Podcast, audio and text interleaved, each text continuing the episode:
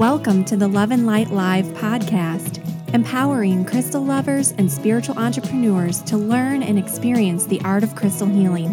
Get ready to listen in and join our crystal movement.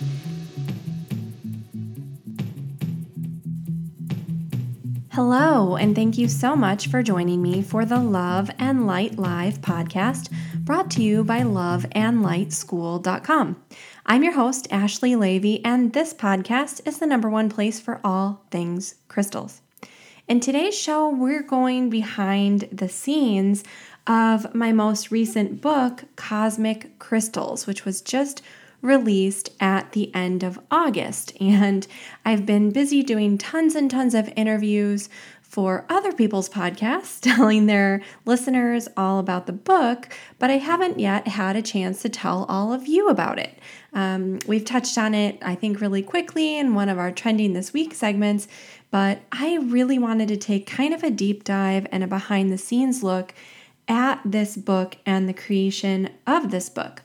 So, because I anticipate today's episode might be just a little bit longer than usual, I'm going to skip our Ask Me Anything segment and our Trending This Week segment, just for brevity's sake. So, without any further delay, we'll go ahead and dive in. Um, so, this book is called Cosmic Crystals Rituals and Meditations for Connecting with Lunar Energy.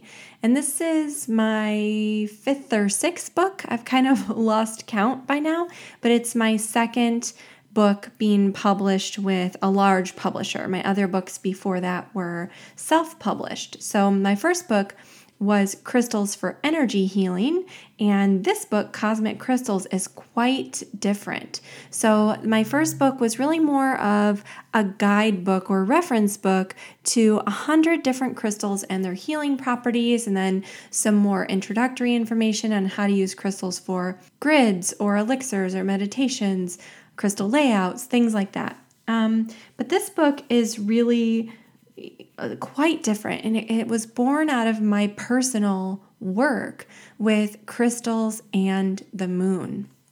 So for me, I started really working pretty intensely with the energy of the moon a few years ago. I've always felt so connected and so drawn to the moon and working with lunar energy, but I went through um, a pretty serious illness um, and I had to have a hysterectomy. And this was two weeks before my 29th birthday.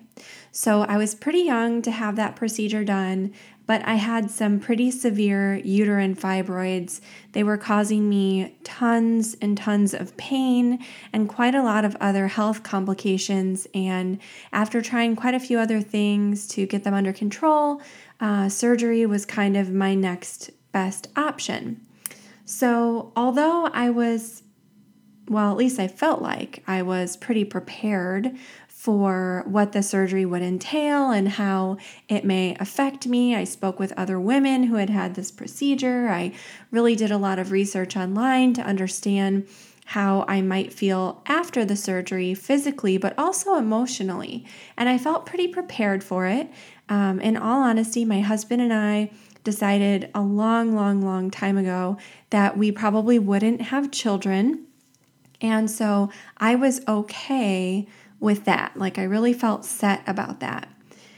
But after the procedure, I was really kind of shocked at how much grief I felt for that choice now being taken away. For some reason, it felt okay and it felt really empowering when it was 100% my choice. But when I didn't have the option anymore, uh, it just felt really strange. And it felt like um, maybe there was something that was being taken away from me. And it was it was a really strange kind of combination of grief and anger and sadness and uh, it was really difficult to work through for me and it's so strange to be talking about all of this because at the time I didn't realize really how much this would play into all of the work and, and the personal journey that I would be going through even years later. I'm, I'm going to be 34 in just a few weeks, so it's almost five years later at this point. Um, but this personal journey really, you know, led me to try and understand my body more because now that I didn't have a traditional moon time, I didn't bleed anymore, uh, but I still have my ovaries. So I still had all the other things that kind of accompany a moon time. Um, but I sort of found that I lost track of my own cycle and of my body's natural rhythm because I didn't bleed. So often, you know, I would be wondering why I had a headache and felt kind of fuzzy or confused or was tired or um, why I felt really emotional. And then I started to realize, oh, I'm having my moon time and I just didn't know or didn't notice because I didn't have the bleeding. So I started working with the cycle of the moon as a way to track my own personal moon time and just help me get in touch with my body again because it was so strange uh, as uh, you know a person who had had this experience each and every month to no longer have that and to just be feeling really kind of lost in terms of my body's own natural rhythms and cycles. And i felt so disconnected from myself physically. And then on top of that there was this whole other layer of emotional grieving that was happening that i didn't really expect because I felt disconnected from my sacred feminine. I felt disconnected from my womanness. And that was something that was really unexpected for me. That was something I hadn't really heard from anyone else I'd spoken with before I had this procedure. No one else told me, you know, that they had experienced that. So not only was I was I feeling that way, but then I was also feeling really isolated in those feelings. And you know, almost ashamed to reach out to people about it because in our modern spiritual movement, especially in women's circles, there's so much emphasis placed on our power as women because of our womb space. And here I was without that anymore. I no longer had a womb. And it felt so strange to me to be lacking something that felt in a way so important, but I knew I hadn't really changed. I knew that that wasn't what made me feel connected to my feminine, but consciously and emotionally, there were these obstacles and hurdles to overcome in my thinking about that. So, my work with the moon really evolved from just working with it as a way to kind of track my body's own rhythms and cycles really to a way to embrace the divine feminine in my own life because that was something that I felt so disconnected from. And it was through this work with the moon and with lunar goddesses and with, of course, all of my lunar crystals that really helped me reconnect to that part of myself again, that divine feminine part of myself, and find my own power again. And in addition, it of course really helped me feel so much more in alignment with the cycles and rhythms and harmony of nature and how we connect with nature. And so I had done over the first couple years of this work so much journaling, so much personal work with crystals and with herbs and with learning about the different moons of the year and learning about how the moon goes through the different houses and what aspects and energies, all of these things kind of weave together and how it influences us as people. And I realized that all this work that I was doing was something that, yes, I did for myself at the time, but that really should be shared. I'd put so many amazing pieces of a puzzle together and it was like something had really clicked inside of myself and felt so powerful and so good that I started working with these energies more deeply. So I created, before the book even, my Crystal Moon Mystic Oracle deck. So this is an oracle card deck that goes through 39 different moons. And you're probably like, oh my goodness, how on earth are there 39 different moons? Well, it has the 13 moons of the year, but there are three different versions of each of the 13 moons. So it would be a total of 39. So I go through the modern moons, the native moons, and the Celtic moons. And I really kind of dig into all of the symbolism and energies that are associated with each of those moons, as well as the crystal that kind of embodies the archetype of that energy. So I worked with this amazing artist and I kind of tag teamed with her, telling her all of the symbolism and the crystals and the different energies that I wanted represented in each of the cards.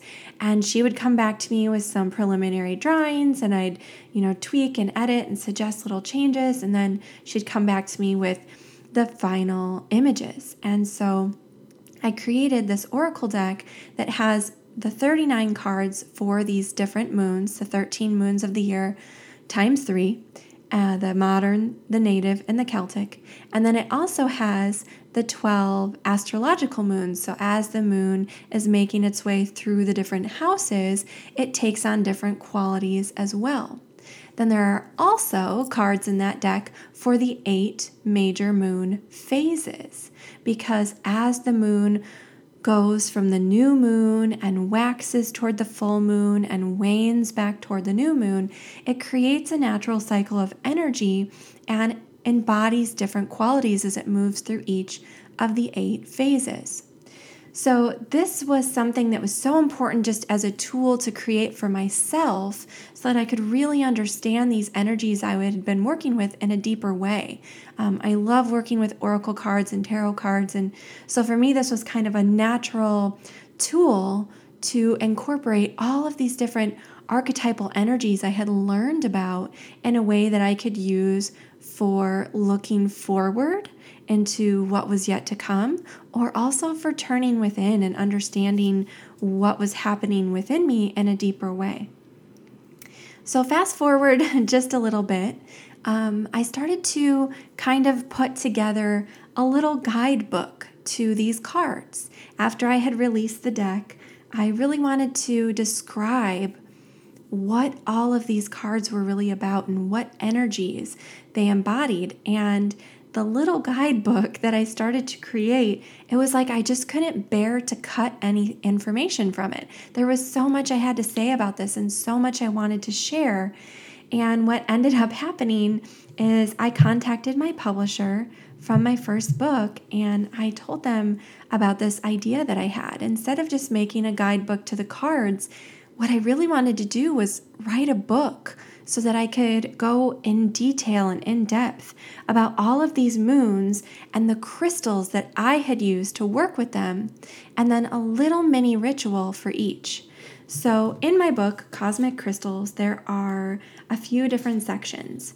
Um, we start with kind of an introductory chapter all about crystals and moon magic. So, for those who might be beginners to crystals but really well versed in lunar energies, you'll learn some new things about crystals. And for those of you who are crystal pros but you don't have much experience working with the moon yet, you'll learn a little bit about that.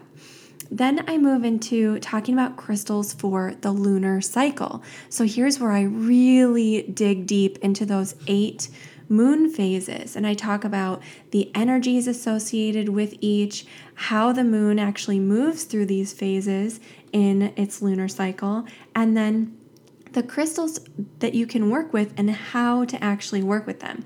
So, this isn't just a which crystals to use, this is really kind of step by step instruction for what to actually do with these crystals. And again, this is based on my own personal practice and my own journey with these crystals in the lunar phases. So we go through the new moon, the waxing crescent, the first quarter, waxing gibbous, full moon, waning gibbous, last quarter, and waning crescent. And then I also talked just a little bit about lunar eclipses, which are also known as blood moons the black moon and then micro moons and supermoons because we see these terms pop up all the time, right? If you are into this kind of new agey stuff and you're on Instagram or Facebook or you read people's blogs, you're going to come across all these terms. And it's really interesting because there are a few kind of um, conflicting bits of information. And when I was doing my own research and really trying to understand these, sometimes it would be a little confusing. Um, so I've really kind of clarified what all of these things are. And then, like I said, for each of those eight moon phases, I talk about the crystals that you can work with for that moon, the keywords and energies that that moon kind of embodies, and then how to actually work with those stones in ritual. And this is the part that I think is the most fulfilling because when we can really take an active part in the process and in the journey, that's where the magic happens, right? I mean, it's one thing, yes, to read a book like this and acquire that knowledge and have it in your head, but when you put it into practice, like that's where the magic is. So, the next section is all about crystals for the lunar zodiac. So, as the moon travels around the earth, it passes through the area of each of the 12 zodiac constellations. And so, while the moon is in each of those signs, it takes on that sign's energetic qualities. And because the moon has such a strong influence on us, this lunar zodiac is really important for kind of understanding a little bit more of the subtleties and what qualities the moon is taking on at that time. So there's an introduction to how this all works and understanding how that relates even to your own moon sign and how the moon being in different phases while it's in the different constellations of the zodiac um, how that kind of affects the energy so this is it's really kind of subtle in, in terms of its energy but complex in terms of the understanding and overview of how this all works so I go through these 12 different zodiac signs, um, and for each one, I give the dates when the moon is in that sign, the element that it's associated with, of course, again, the keywords and major energies that are present, the ruling planet, and then I also give the crystals.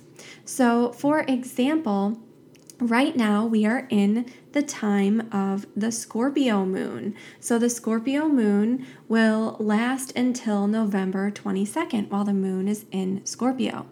So during the Scorpio moon, transformation and change are on the horizon. This is a really um, powerful time for creating new habits in your life, for dissolving old patterns. And this is especially true for anything related to finances and relationships. So, the ruling planet of the Scorpio moon is Mars, and some of the other keywords here are intuition, magnetism, passion, resourcefulness, trust, and truth. Now, the crystals that you can work with during the time of this Scorpio moon until November 22nd are black obsidian, black opal, and jet. And of course, in the book, I do give a little ritual that you can do during the time of this Scorpio moon using these crystals or just one of them. And of course, you're welcome to substitute crystals that you feel drawn to as well. Um, but again, this is just kind of based on my personal practice. So then we get into probably my favorite part of the book. And this part takes up probably half of the pages in the book. And this is the 13 full moons of the year. So you've probably heard terms like the ice moon or the strawberry moon or the blood moon or the hunter's moon or the harvest moon. Well, all of these names come from different cultures and traditions around the world. So I take these 13 moons of the year, I talk about why these are so important and how we can work with their energies, and then I break them down into the 13 modern moons, the 13 native moons, and the 13 Celtic moons. So the modern moons I've chosen because they're moons that we still use the names of today. They're still very commonplace.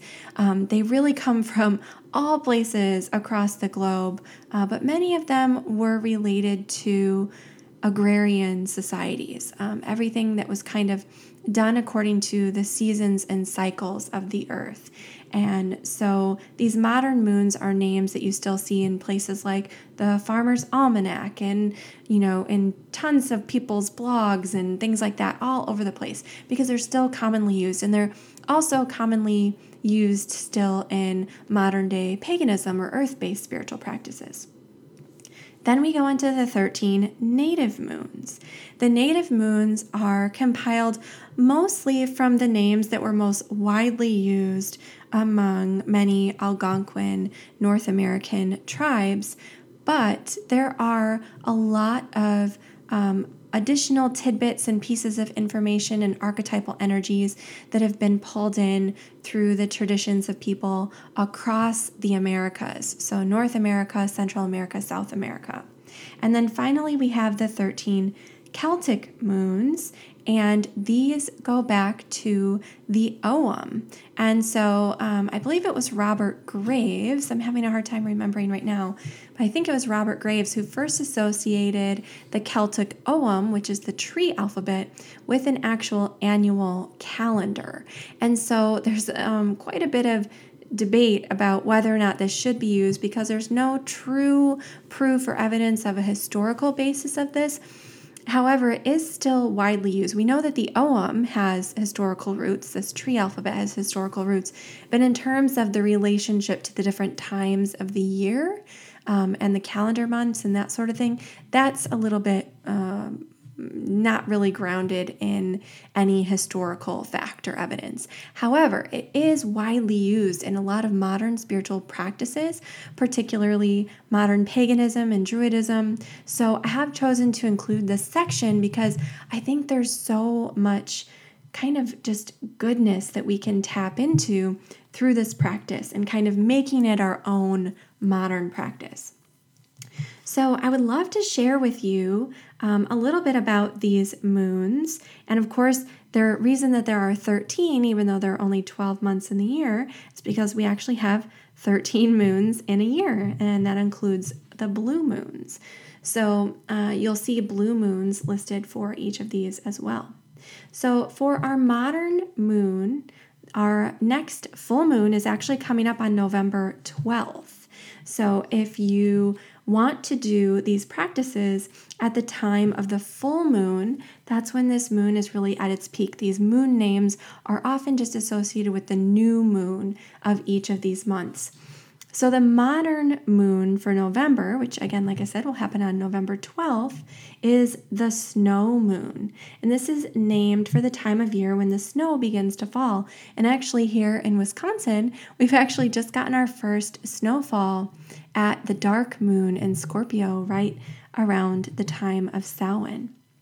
So, um, this is uh, a, a really common name for this moon that you see across many different cultures and traditions, but there's also the name the white moon, which is actually the Chinese name for this moon, and it's named the white moon again because of its association with the snow. It's also called the crone moon, the morning moon, and that's morning like at dawn, um, not morning with a U. It's also called the tree moon.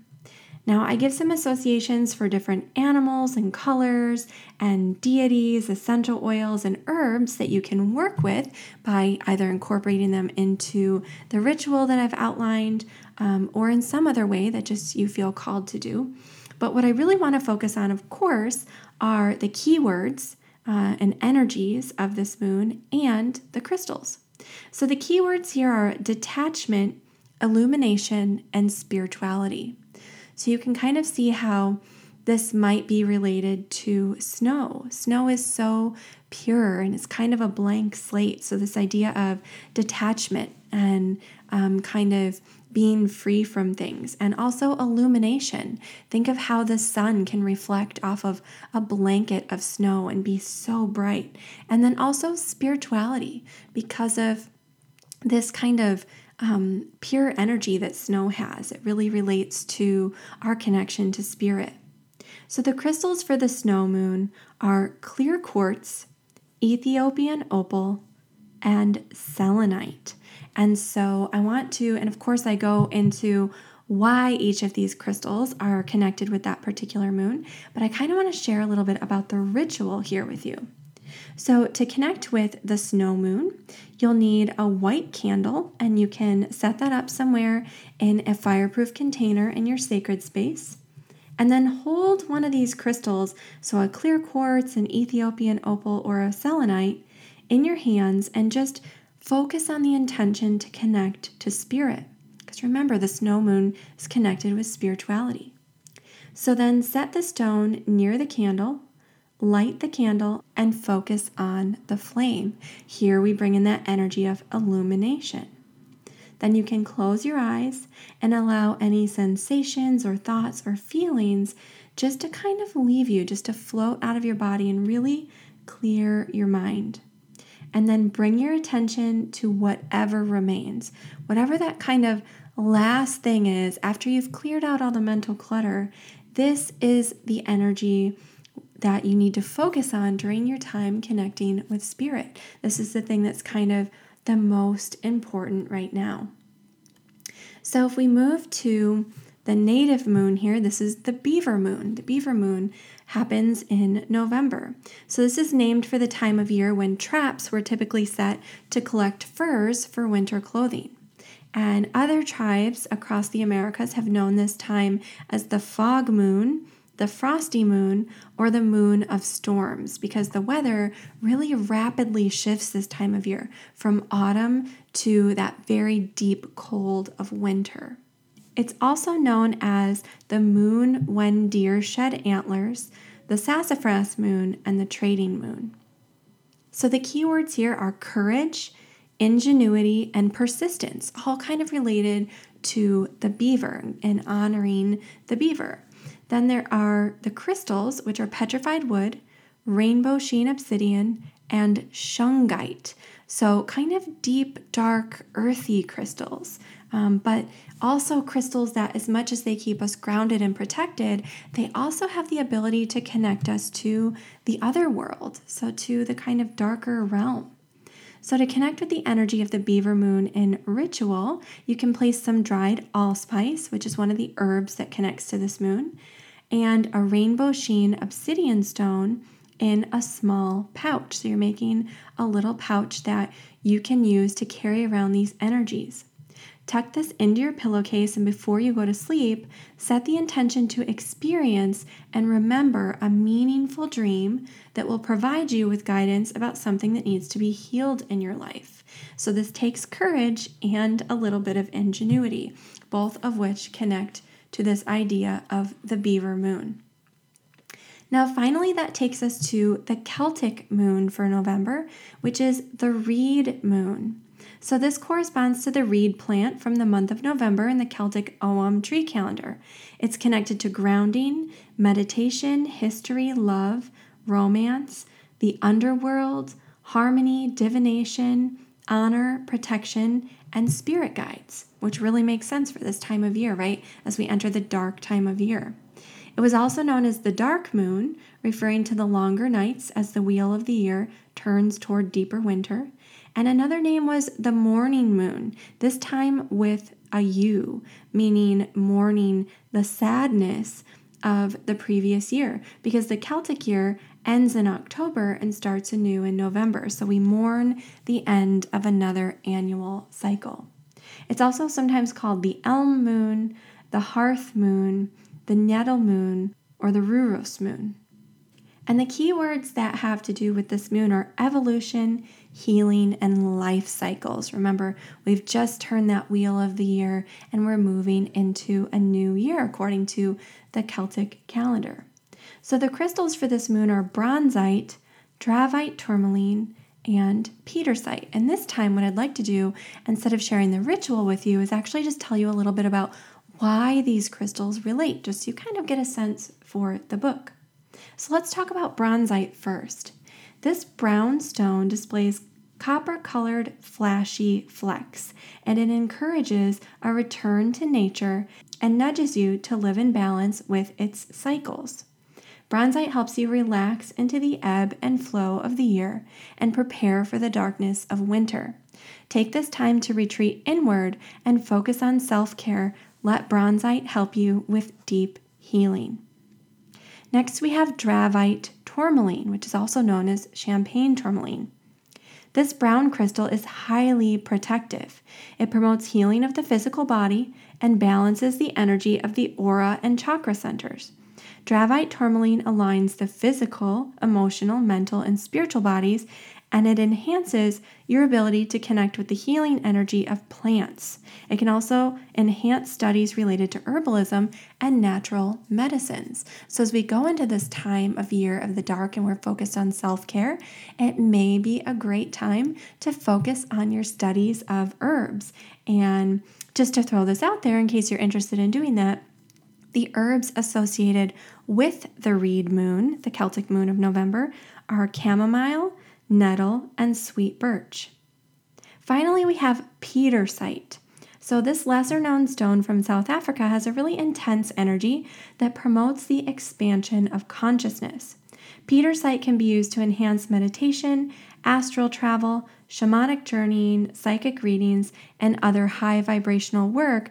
So, it's the perfect crystal to use as we move into this time of the reed moon, we connect to the dark half of the year and turn into our connection with the underworld and our ancestors.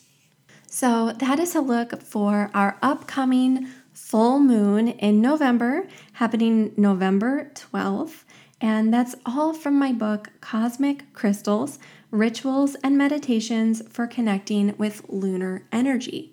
If you'd like to order a copy of the book, you can get a copy from my website, loveandlightschool.com. You can just click the shop button over on the right, and the copies there will be signed with a happy little inscription for you. And it's also sold anywhere books are sold. So you can get it from Amazon, Barnes and Noble, um, I believe someone sent me a picture of it at a Whole Foods. And if you are an awesome person and you want to support your own small indie bookstore, please, please do. If they don't have it on the shelf, I'm sure they'd be more than happy to order it for you. I hope you found a lot of value in today's show as we took a look at my book, Cosmic Crystals.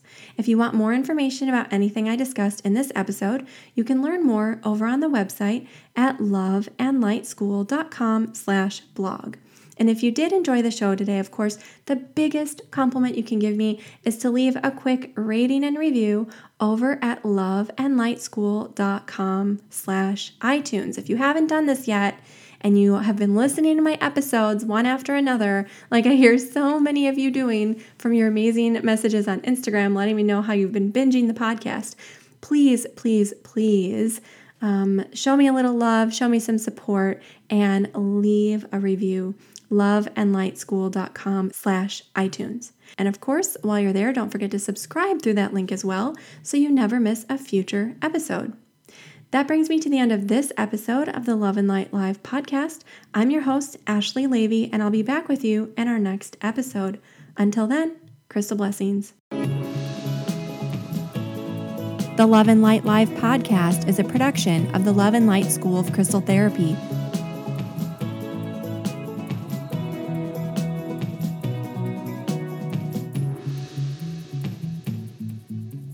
visit us online at loveandlightschool.com.